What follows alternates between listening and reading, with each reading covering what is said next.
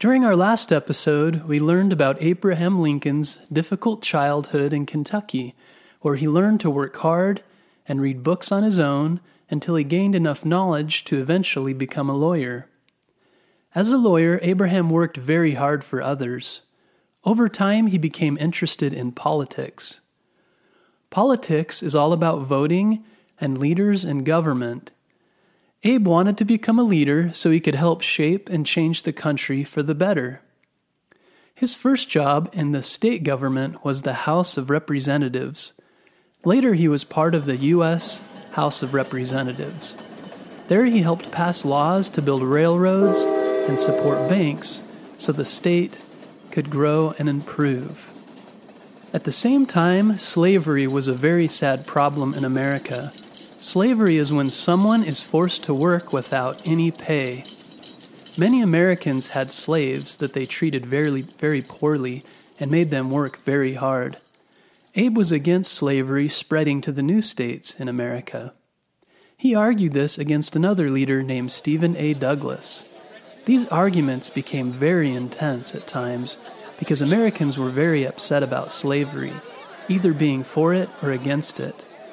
At this time, Abe ran for President of the United States. Many Americans were against him being president because they wanted to keep slavery. Also, many Americans thought Abe could never win because he was just a farm boy from the woods who didn't have very much money or schooling. But Abe cared about helping the country, and to everyone's surprise, he won and became the President of the United States. The people who loved Abe were very excited for such a caring man to become their president. But the people who wanted to keep slavery were angry and wanted to start their own country. They said they would form a new country where they could keep their slaves. This was the Civil War because it was a fight between two parts of our country. The two sides were called the North and the South. Soon, very dangerous fighting began, and many soldiers on both sides died. It was a very sad time for our country. Abraham Lincoln wanted more than anything to keep the country together. He believed we were stronger and better as one country, not broken apart. But he was also very sad to see soldiers dying on both sides. Some wanted to quit the fight, but Abe was determined to not give up. He gave the Gettysburg Address, and his bold words inspired Americans to follow him. Our fathers brought forth on this continent a new nation, conceived in liberty and dedicated to the proposition that all men are created equal. He also worked to, to create new laws to stop slavery, even when it was unpopular to do so. After many years and much fighting, the war finally came to an end when General Robert E. Lee surrendered to the North. It was a time of much celebration for the North. Many lives had been lost, but in the end the country stayed together and the slaves had become free. Some leaders could have been harsh to the losing side of the war, but Abraham Lincoln was determined to show kindness and mercy to his enemies and do all he could to rebuild the broken country.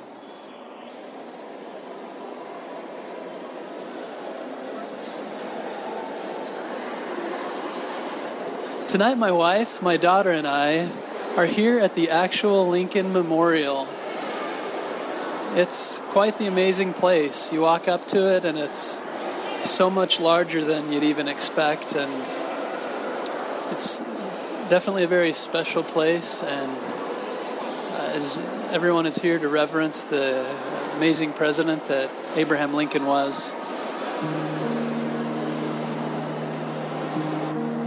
Okay, I got it. Read it. it for me. Right here. Okay. With malice towards none, with charity for all, with firmness in the right, as God gives us to see the right, let us serve on to finish the work we are in, to blind up the nation's wounds, to care for him who shall have borne the battle, and for his widow and his orphan, to do all which may achieve and cherish and cherish a just and lasting peace among ourselves and with all nations. What do you think about where we're at? I think it's crowded. Crowded? what do you It's about Abraham Lincoln's statue? You know, we're kind of. uh, it's really, really big. You know. Um, it's white. Fourscore and seven years ago, our fathers brought forth on this continent a new nation, conceived in liberty and decided. To, I'm just gonna start over.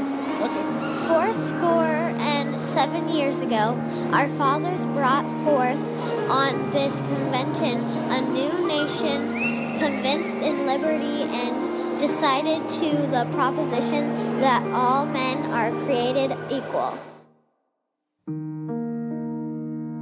That we here highly resolve that these dead shall not have died in vain, that this national under God shall have a new birth of freedom, and that government of the people by the people for the people shall not perish from the earth.